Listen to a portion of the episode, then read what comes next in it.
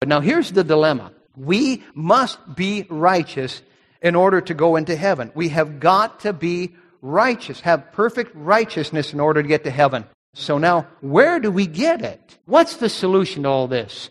It's the shed blood of Christ, not the waters of the baptistry, but the blood of Christ that washes our sins away when we make Christ the Lord and Savior of our life. Have you ever done that? Have you received the righteousness of Christ put on your record?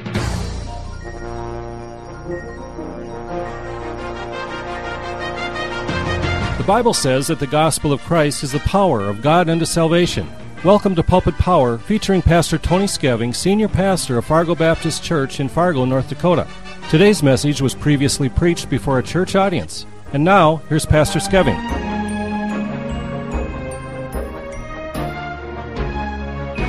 Well, let's take our Bibles at this time and turn to the book of Romans, if you would, in the seventh chapter, Romans chapter 7.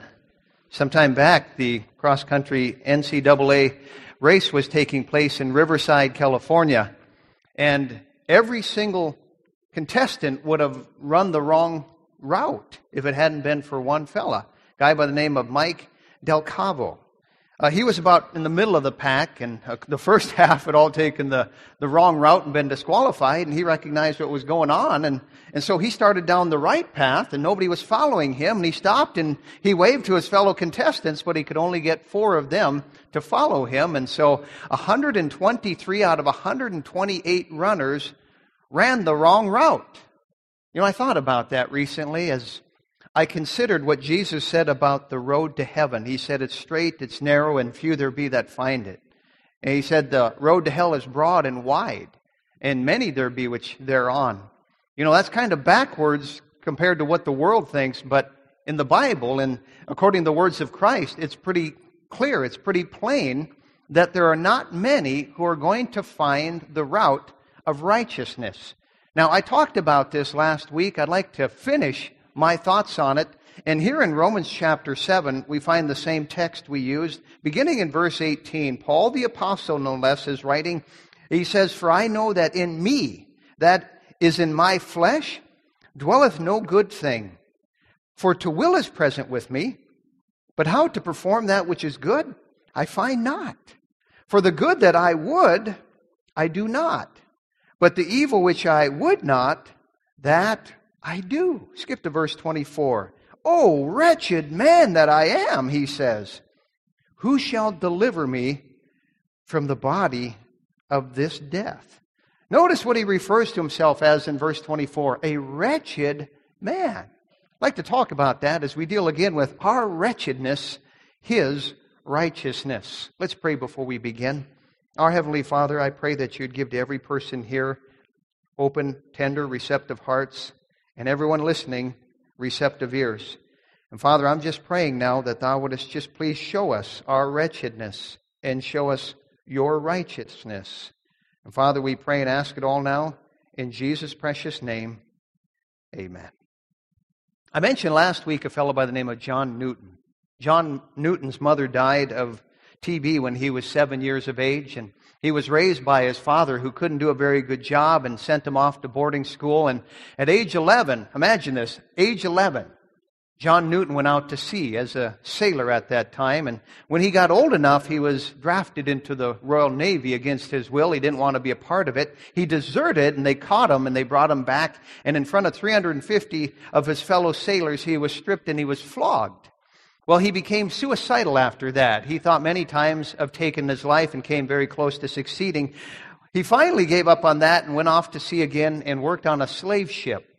He was a very profane man. He was in continual trouble. And finally, there was a, a, a captain by the name of Amos Clow who uh, abandoned him on an island there in Africa and left him to be a slave to a, a slave trader, really the wife of that slave trader. And in 1748, he was finally rescued from that miserable life by a friend of his dad's who had sent this captain to find his son. He went back to his slave trading and was almost killed in a, a storm at sea where he just barely survived it. He was an awful man, a wicked man. And he found God's word and remembered the words of his mother that he had learned from her, a God fearing woman, as he was a little boy. And he began to read the Bible and he, he began to see the error of his, his profane life, his drunkenness and his wickedness, his gambling and all that. In 1749, he nearly died of fever. And when he came around, he said, That's it. And he found Christ and he got converted and he went on. He lived a very pious and godly life. And he wrote that famous song, Amazing Grace. How sweet the sound that saved a wretch like me. Now he said it and he meant it. But you know, you call the average person a wretch. They get offended at that. That's not a word we use quite commonly. It, it's a word that means scoundrel, basically, a, a fraud, a deceiver, a liar, a, a villain. And we find here that Paul writes about his frustration of his wretchedness because he was honest with what he really was. Notice in verse number 18, he said, For I know that in me, that is in my flesh, dwelleth no good thing. Now, the flesh he's talking about is his carnal nature the nature we were all born with. We call it the Adamic nature. We got it from Adam. And he said, I know that in me, that is in my flesh, the real me on the inside dwelleth no good thing. He said, For to will is present. Now, what's he mean there? That means I want to do right. To will is present. He goes on and he said, But to perform uh, that which is good, he said, I find not. He said, I want to do right, but I don't do right. He says in verse number 19, For the good that I would or I want to do, I do not. But the evil that I would not, that I don't want to do, he said, that I do. You ever felt like that?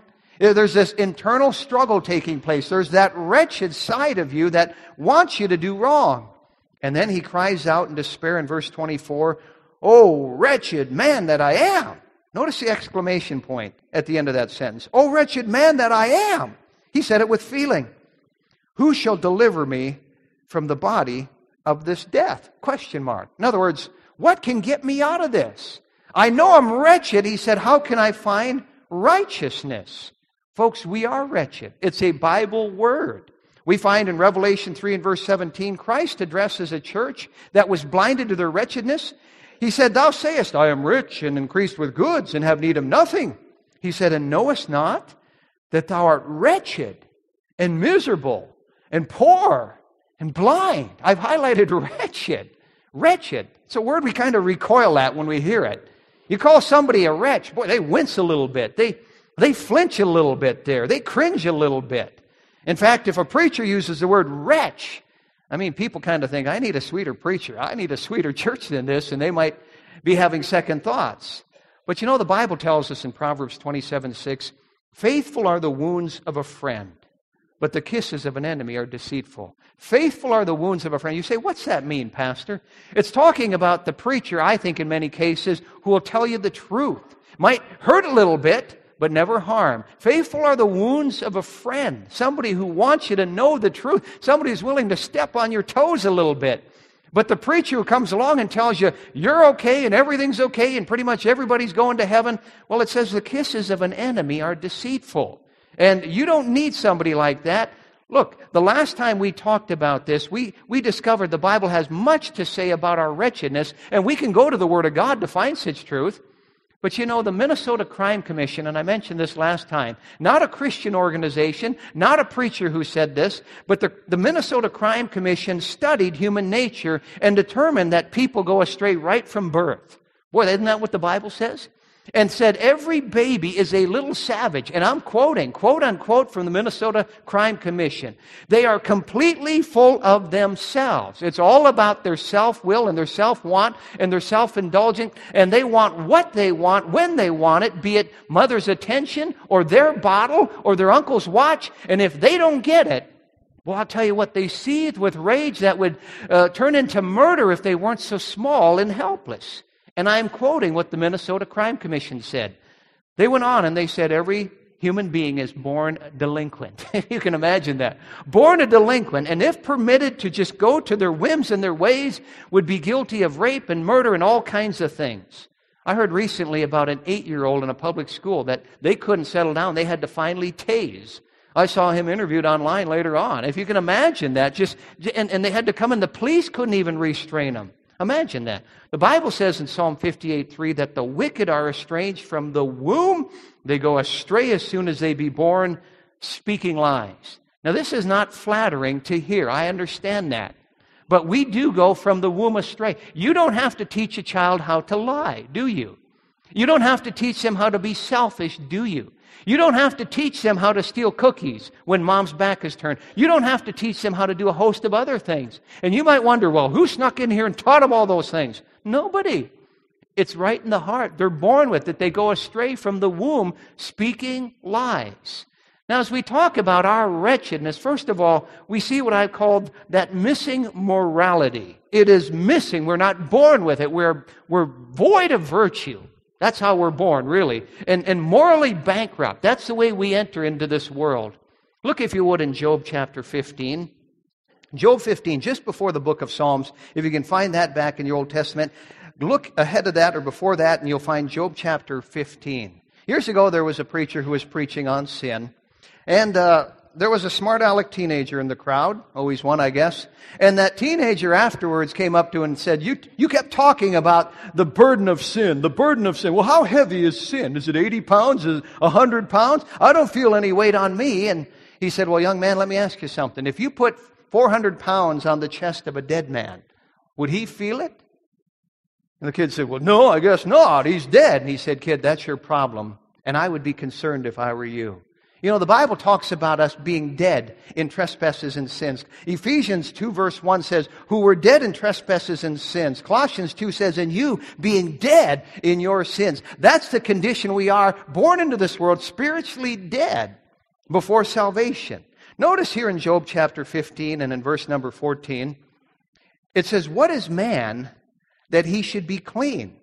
And he which is born of a woman that he should be righteous. Behold, he, speaking of God here, putteth no trust in his saints, yea, the heavens are not clean in his sight. How much more abominable and filthy is man which drinketh iniquity like water. Notice those words, strong words there. Talking about God here, saying in verse number 15, Behold, he putteth no trust in his saints, yea, the heavens are not clean in his sight. Notice when it speaks the Lord, even the heavens are not clean in his sight. And notice verse number 14, where it says, What is man that he should be clean? And he which is born of a woman that he should be righteous. What's the answer to that? There's none righteous, no, not one. Notice verse number 16. How much more abominable and filthy is man which drinketh iniquity like water? You say, wow, that's not real flattering. Well, it's what God's Word has to say about the spiritual condition we're really in. We take in iniquity like water. You know, very few people have any idea how holy God is. We are clueless about the holiness of God. God is holy, and, and the Bible says, holy, holy, holy. Thrice holy. In fact, look in Psalm 130, if you would. And we live in a, a society that has no fear of God. And it's hard to believe that nowadays we are laughing on primetime television about housewives who are cheating on their husbands. I grew up in the days of Leave It to Beaver and The Rifleman and, and The Big Valley and really clean shows like I Love Lucy and so on that had a moral. But today, it's some playboy who's sleeping with as many women as he can and it's supposedly supposed to be funny. And it's raunchy and it's drunkenness and it's dirty jokes and if it's not smutty, somehow it doesn't sell. What's wrong with our society? Well, we've lost our ability to blush. We are really showing our, our wretchedness and, and the fact that morally we are missing something here. In Psalm 130, notice verse number 3. It says, If thou, Lord, shouldest mark iniquities, O Lord, who shall stand? What a question that is. If God were to mark iniquities, who would be left standing? We would all be found guilty. Man calls it an accident. God calls it an abomination. Man calls it a blunder. God calls it blindness. Man calls it a defect. God calls it a disease. Man calls it a chance. God calls it a choice. Man calls it an error. God calls it enmity. Man calls it fascination. God calls it fatality. Man calls it an infirmity. God calls it an iniquity. Man calls it a luxury. God calls it leprosy. Man calls it liberty. God calls it lawlessness. Man calls it a trifle. God calls it a tragedy.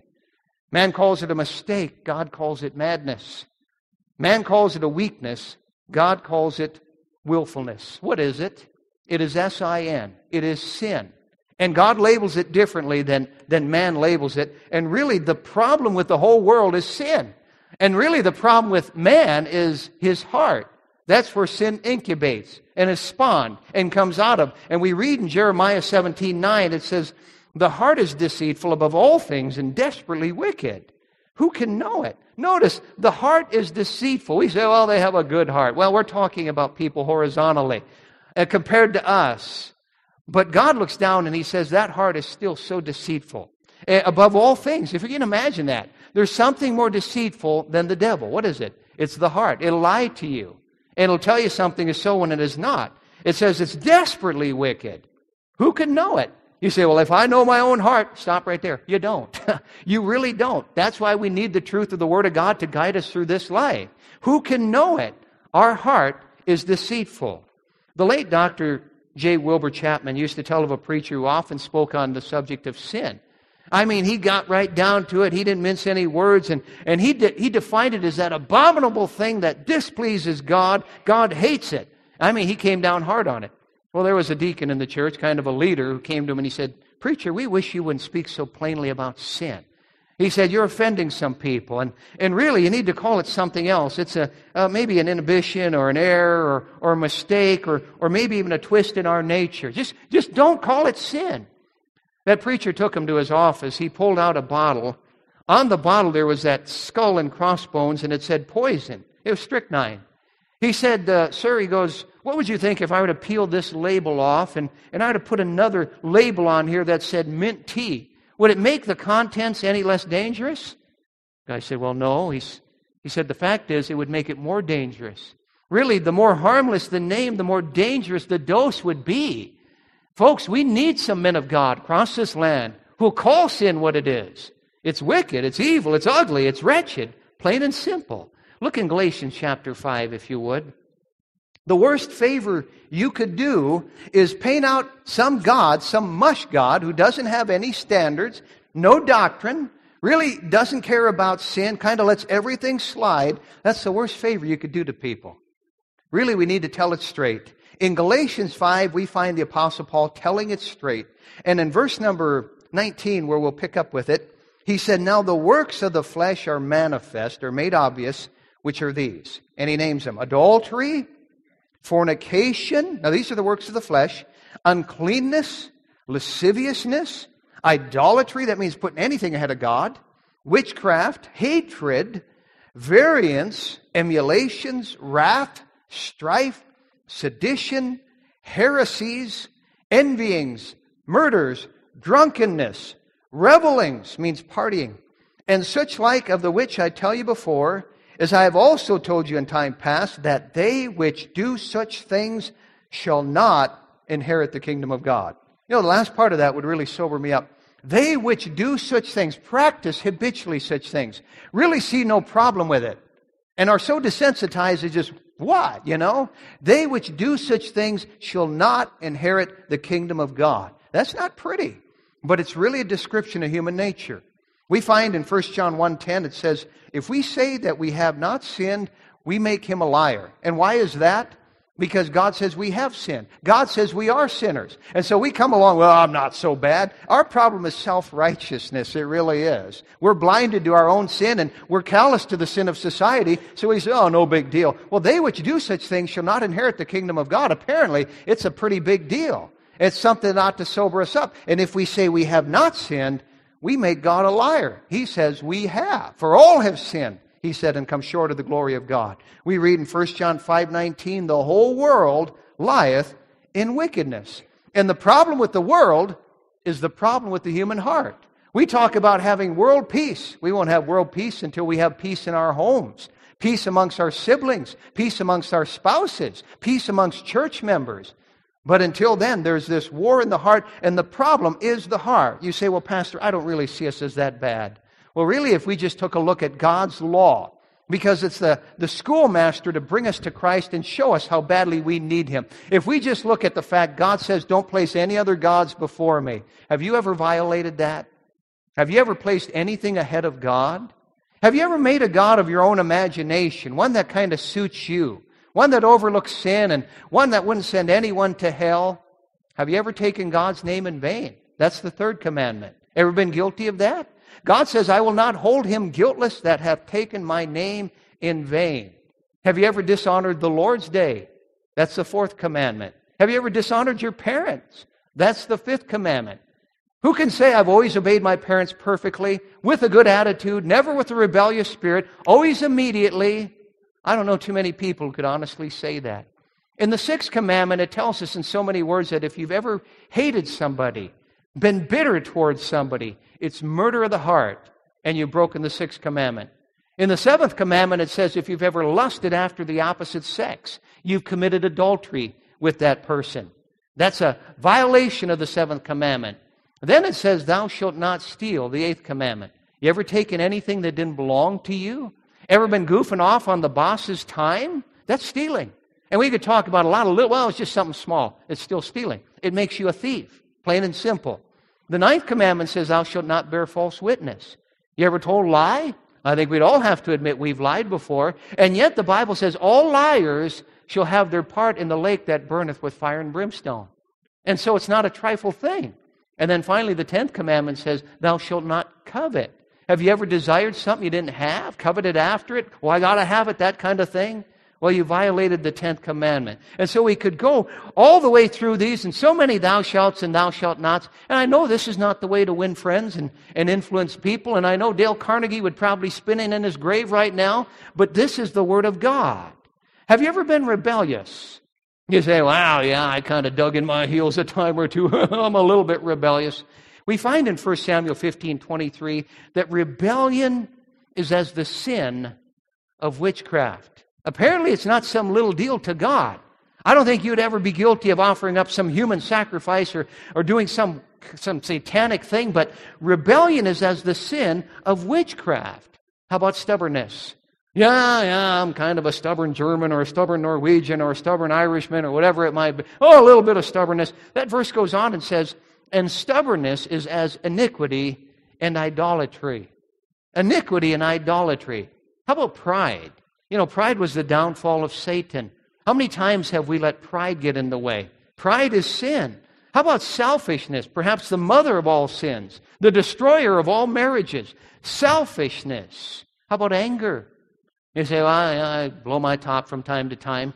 Ecclesiastes 7 9 says, Be not hasty in thy spirit to be angry, for anger resteth in the bosom of fools. There's so many verses that we could be looking at here. The bottom line is we are wretched. We are missing a morality. And, and people who don't believe that, by the way, are scoffers. On top of everything else, they go, ah, whatever, you know, poo poo that. There's nothing wrong with me. And, and we live in a day and age where nothing's sacred anymore and nobody sees it anymore and they don't want to hear it. In Jeremiah 5 4, God says, Surely these are poor. They are foolish, for they know not the way of the Lord nor the judgment of their God. We live in a day and age, this would describe them, wouldn't it? They know not the way of the Lord nor the judgment of their God. And they, they don't because they've never gotten a good whiff of their own wretchedness. They've never seen themselves as lost. And most religiosity today does not point out sin anymore because they're more concerned about patting people on the back and making them feel good, even if they die lost and go out into a Christless eternity. And that's the folly of this new kind of evangelicalism today that says, well, just make a little decision for Jesus and everything's okay. No, you've got to see yourself as lost first. Jesus said the Son of Man has come to seek and to save that which was lost. Have you ever seen your missing morality? Have you ever seen yourself as lost? Look in Matthew chapter 20, or I'm sorry, verse chapter 18, verse 20. Matthew chapter 18. We find Jesus Christ here telling a parable and he's pretty pointed with it. He's making a very good point with what he has to say here. And, and, and in three verses, notice the point. Matthew 18, beginning in verse number 23, he says, Therefore is the kingdom of heaven likened unto a certain king, which would take account of his servants. And when he had begun to reckon, one was brought unto him which owed him 10,000 talents. But forasmuch as he had not to pay, his Lord commanded him to be sold, and his wife and children, all that he had, and payment to be made. Now we could read on the parable here, but here's the point.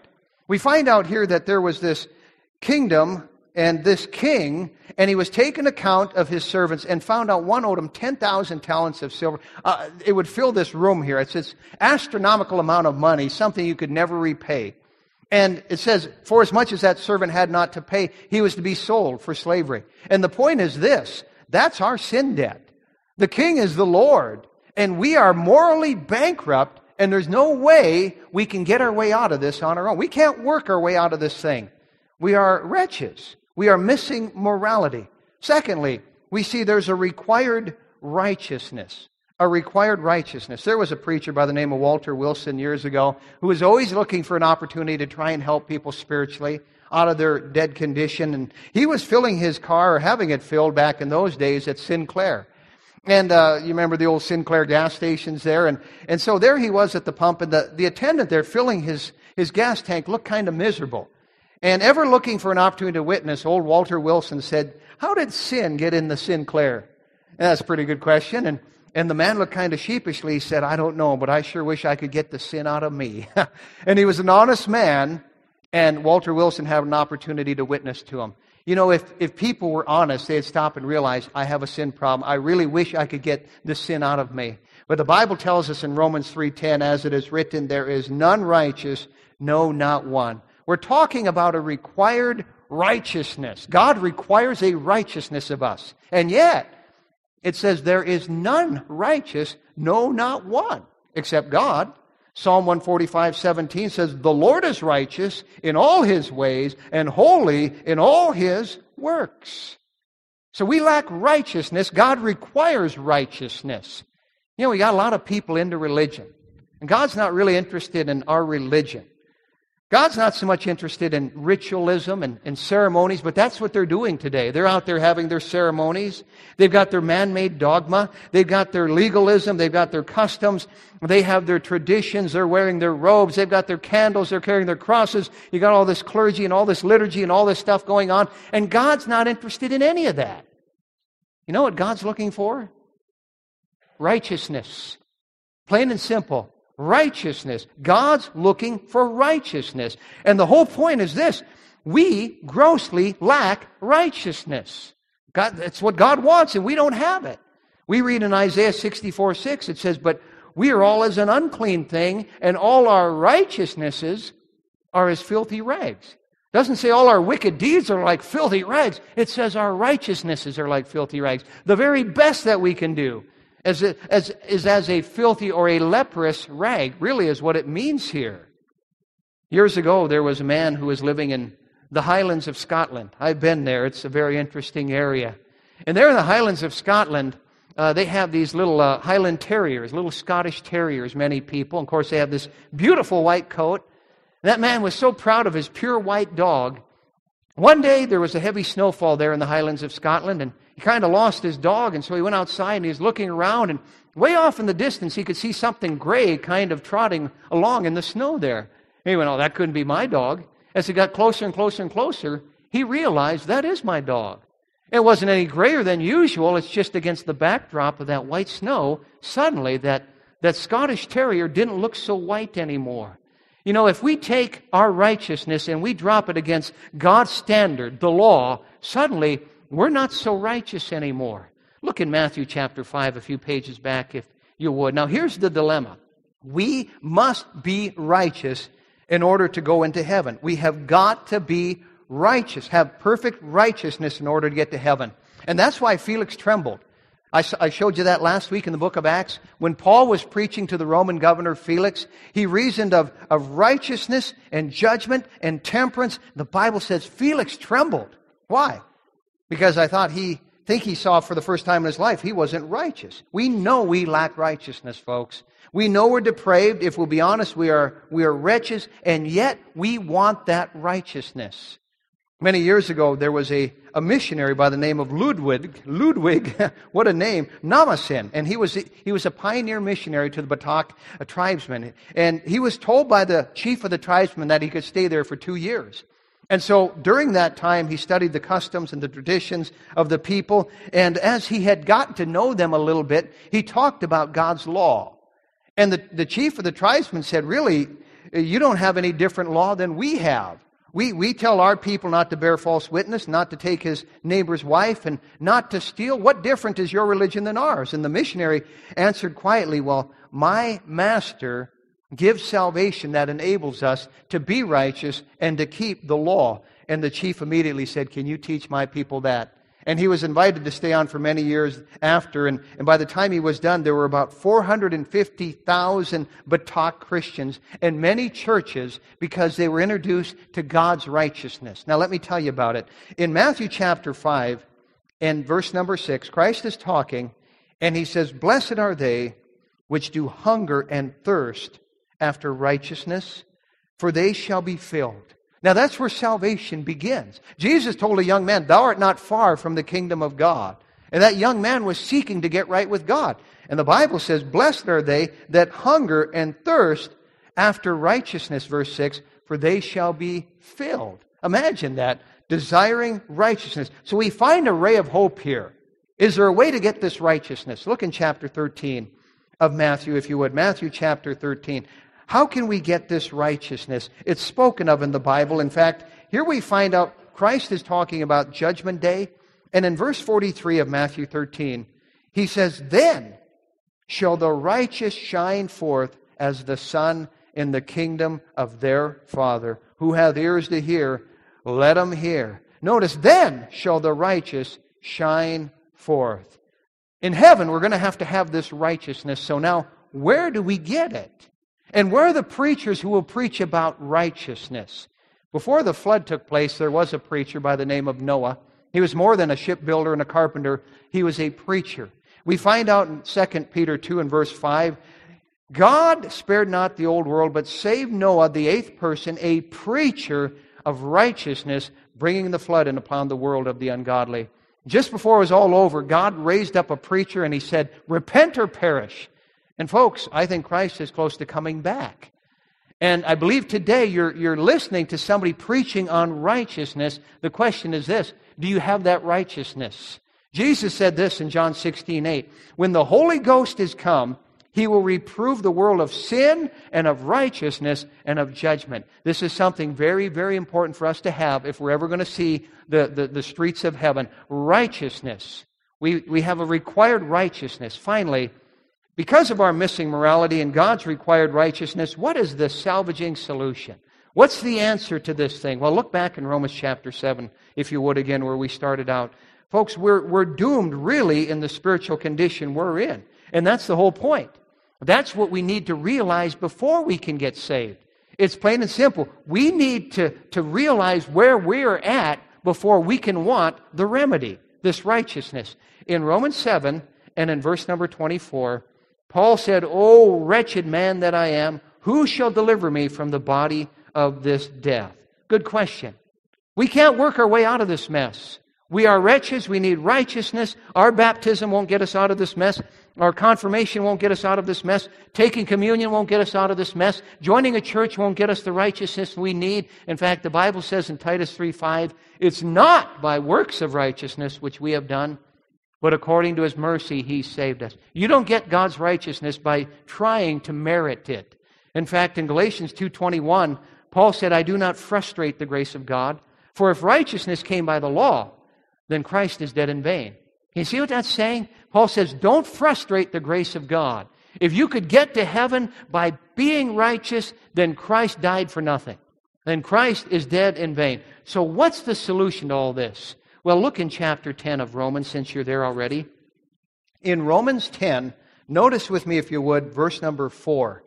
It says, For Christ is the end of the law for righteousness to everyone that believeth. Did you catch that? Christ is the end of trying to work your way to God. It says, the end of the law for righteousness to everyone that believeth. It's just by faith now being justified by faith. In fact, look back in chapter 5. This verse just came to mind.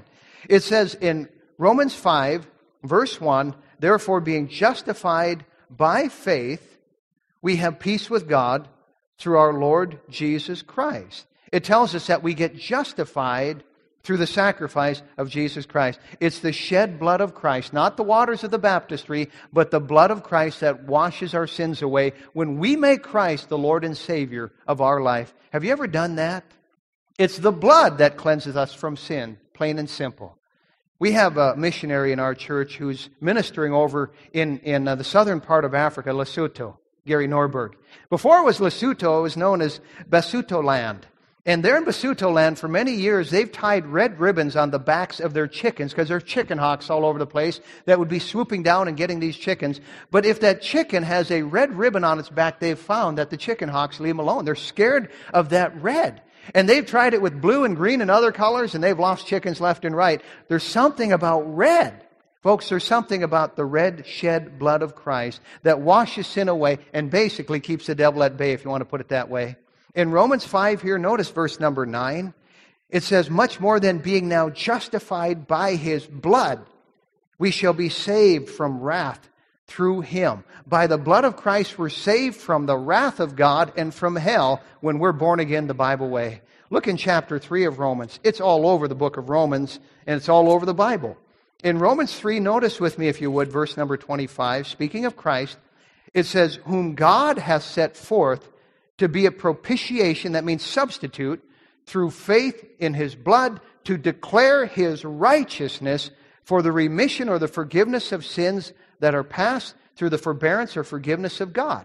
Now, it's quite a, a, mouthful there, but it's talking about that shed blood of Christ and that forgiveness. And, folks, if you've ever been saved, you can appreciate what I'm talking about. But God wants righteousness, and it can only come when the righteousness of Christ is placed on our record freely. It's imputed, it is imparted when we call upon the Lord and place all our trust and all our faith in Him and are born again the Bible way. We receive it all by faith. It's not by works of righteousness which we have done, but by the grace of God. In Genesis 15 6, it says, Abraham believed in the Lord, and he, the Lord, counted it to him, Abraham, for righteousness. Do you get it? We get the righteousness of Christ on our record when we receive the sacrifice of Christ as the only thing we're trusting in to save us. Notice in chapter 10 of Romans here, in Romans 10 and in verse number 10, it says, For with the heart, not head, but with the heart, man believeth unto righteousness, and with the mouth confession is made unto salvation. On March 5th, 1981, I received the righteousness of Christ placed on my record when I called upon the Lord in simple faith and repentance and asked Him to save me. Paul the Apostle said it this way in Philippians 3 and verse 8 that I may win Christ and be found in him, not having mine own righteousness, which is of the law, but the righteousness which is of God by faith. Plain and simple. Nobody can really appreciate what God has done for them unless they realize the mess that they're in. Unless you've been shipwrecked at sea, you're not going to appreciate what it's like to be rescued. It could be a burning building, it could be cancer, it could be anything. But unless you've experienced it, you're not going to appreciate what God has done for you. But if Christ is truly your Savior, you realize what you've been saved from. Way, way, way up north, there's what is the Earth's most northern grave, way up there near the, the Arctic Circle by Cape Beechey. The Nares expedition was very successful many years ago, this expedition that came over from England to, to find the North Pole, but they did lose one person there. I don't know what his name is, but they buried him up there on the North Pole. He was a born again Christian man. And as he was dying, he asked that something be laid as a marker on his grave there, the most northern grave on the earth. And he asked for this Bible verse Wash me, and I shall be whiter than snow. And it's fitting in a place where there's snow year round that that placard would be there. Wash me, and I shall be whiter than snow. Have you been washed in the blood of Christ? Have you received the righteousness of Christ put on your record? Flip back a page to Romans 6, and let me show you a verse here that talks about it. In Romans 6 and in verse number 17, Paul says, But God be thanked that ye were the servants of sin, which you've obeyed from the heart that form of doctrine which was delivered unto you. I'm preaching about it today. Notice this being then made free from sin, ye became the servants of what? righteousness. Righteousness. We sing this song, On Christ, the solid rock I stand. All other ground is sinking sand. There's a verse in it that says, Dressed in his righteousness alone, faultless to stand before the throne. On March 5th, 1981, I came to Christ and brought my rags, and he gave to me a robe of righteousness when he imputed unto my record his perfect record and took my sins and paid for them. Have you had such a time in your life when you realized you couldn't work your way to heaven? It's not by works of righteousness that we can do, but according to his mercy that he saved us and you're willing to turn from sin, it's called repentance in the Bible, and willing to put all your faith and all your trust in Jesus Christ alone, and you called upon Him in repentance and faith and were born again the Bible way, and you changed. Have you had that time in your life? Our wretchedness, our wretchedness has only one remedy it's His righteousness. You've been listening to Pastor Tony Scheving of the Fargo Baptist Church in Fargo, North Dakota. If you would like a CD of today's message, you can obtain one by sending a gift of $2 to Fargo Baptist Church, 3303 23rd Avenue South, Fargo, North Dakota, 58103. That address again, Fargo Baptist Church, 3303 23rd Avenue South, Fargo, North Dakota, 58103. We hope you'll join Pastor Scheving next time right here on Pulpit Power. Pulpit Power is a production of Heaven 88.7.